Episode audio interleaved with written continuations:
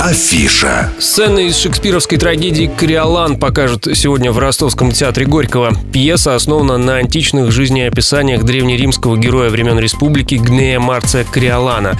Ростовчане поставили спектакль вместе с режиссерами из Греции и Венгрии.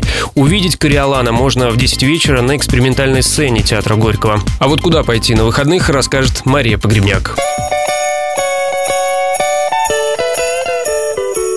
Получить заряд новогоднего настроения в первую зимнюю субботу можно на рождественской ярмарке в парке революции. Там угостят выпечкой и глинтвейном, а заодно предложат купить вязаные шарфы, шапки и елочные игрушки. Потом предлагаем согреться кофе и посмотреть кино в циферблате на Соколова. В 2 часа дня покажут научную ленту «Счастливый фильм» о дизайнере, который пытается достичь счастья с помощью науки. А вечером советуем взбодриться и потрясти хайером на концерте хэви-метал группы «Эпидемия», в Бухаресте она исполнит свои старые хиты.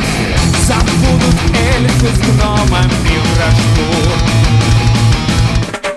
ну а воскресенье можно посвятить чему-то новому. Например, роуп-джампингу, прыжкам с высоты на веревке. В 11 утра любители экстремальных ощущений ждут на 20-этажной водонапорной башне с Ростовом. А можно в районе обеда отправиться в Лига-парк на мастер-класс по рисованию буддийских мандал. Или освоить регетон, латинский танец под регги и хип-хоп. Открытый урок в 6 вечера на Турмалиновской, 98.